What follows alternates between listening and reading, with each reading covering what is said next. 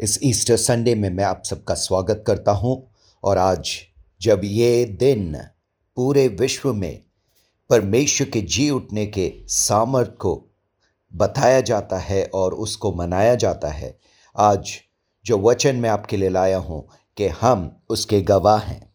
प्रेरित के काम तीन, उसका पंद्रह।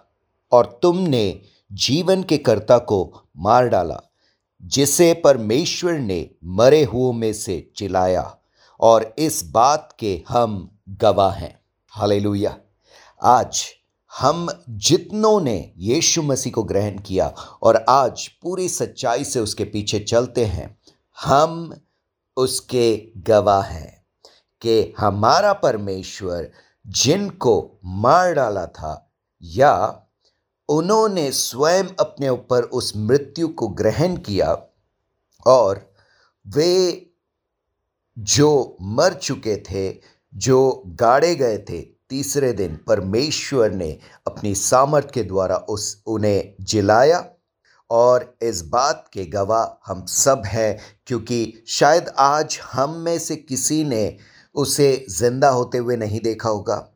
शायद किसी ने उस दिन के उस चमत्कार को नहीं देखा होगा, पर हम फिर भी विश्वास से ये घोषणा करते हैं और आज इस बात का प्रमाण देते हैं कि हमारा परमेश्वर जी उठा है और आज वो ज़िंदा है और इस ज़िंदगी के बारे में हम गवाही देते हैं और निरंतर देते रहेंगे और इसी के लिए परमेश्वर ने हमें ठहराया है। तो आज मैं आपको उत्साहित करना चाहता हूँ इस वचन के द्वारा कि हम जो आज जीवित हैं, आज जो परमेश्वर के पीछे चलते हैं, आज हम गवाह हैं।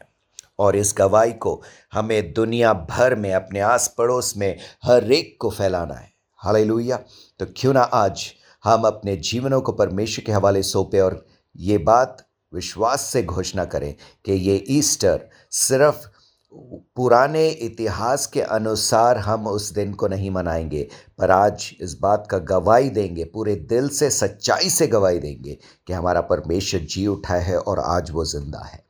पिता परमेश्वर, आज प्रभु, तू हम सब की सहायता मदद कर प्रभु। जब आज प्रभु हम तेरे वचन को सुने हैं प्रभु। उस वचन के आधार पे प्रभु हमें एक सच्चा गवाह बना प्रभु।